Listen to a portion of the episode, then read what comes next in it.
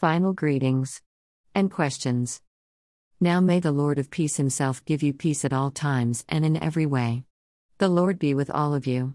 I, Paul, write this greeting in my own hand, which is the distinguishing mark in all my letters. This is how I write. The grace of our Lord Jesus Christ be with you all. 2 Thessalonians 3 16 18 As was customary, Paul wraps up the second letter to the Thessalonian church with final greetings. In this case, there is a final hope slash prayer in verse 16, authentication in verse 17, and a closing in verse 18. First, Paul expresses his wish that God will grant to his recipients peace in the midst of their persecution. If you think about it, peace is almost the opposite of what they are going through at this time, and this wish expressed by Paul reminds us that even in the most difficult of times, we can be at peace in Christ, for we may realize that in Him we not only have all that we need, but the hope of a greater and more wonderful future that will set us at peace even now as we live through the strife and trials of this world. The next verse is the authentication. Those who claim that the letter was written after Paul's death would suggest that either A. This was done to enhance the chances people would accept the fraud, and B. That it was a grave error because Paul didn't authenticate his letters in this way. To my mind, both of these are absurd because if Paul didn't normally do this, it is likely to stand out and bring questions upon the letter, thus defeating the supposed purpose.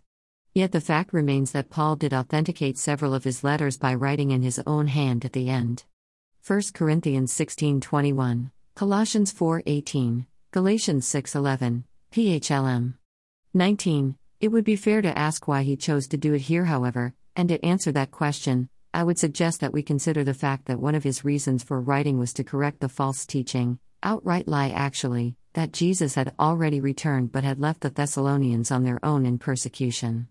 He made much in this letter of following his teachings and instructions, and rejecting contrary teaching from others, and thus it makes perfect sense that he would want to add his own hand to the letter to validate that this is his own teaching, much as he did in Galatians, where he was contradicting the teachings of those who claimed that a Gentile must first become a Jew. Finally, Paul concludes with a statement that the grace of our Lord is with his recipients. This is one of those sentences that we often race past, and assume it is a wish that the grace will be, one day, with us because of the word be instead of the word is. This happens sometimes when Greek is translated into English, but notice that the word will does not precede be, will be. Bearing in mind that be and is are conjugations of the same verb with will be being future tense, and is being present tense, we assume therefore that this indicated the future. To be very precise, this sentence actually means that the grace of our Lord is with you, and will continue to be with you, which is a wonderful meaning for all of us. On that wonderful note, our little adventure through Paul's letters to the Thessalonians draws to a close. The grace of our Lord Jesus Christ be with you all.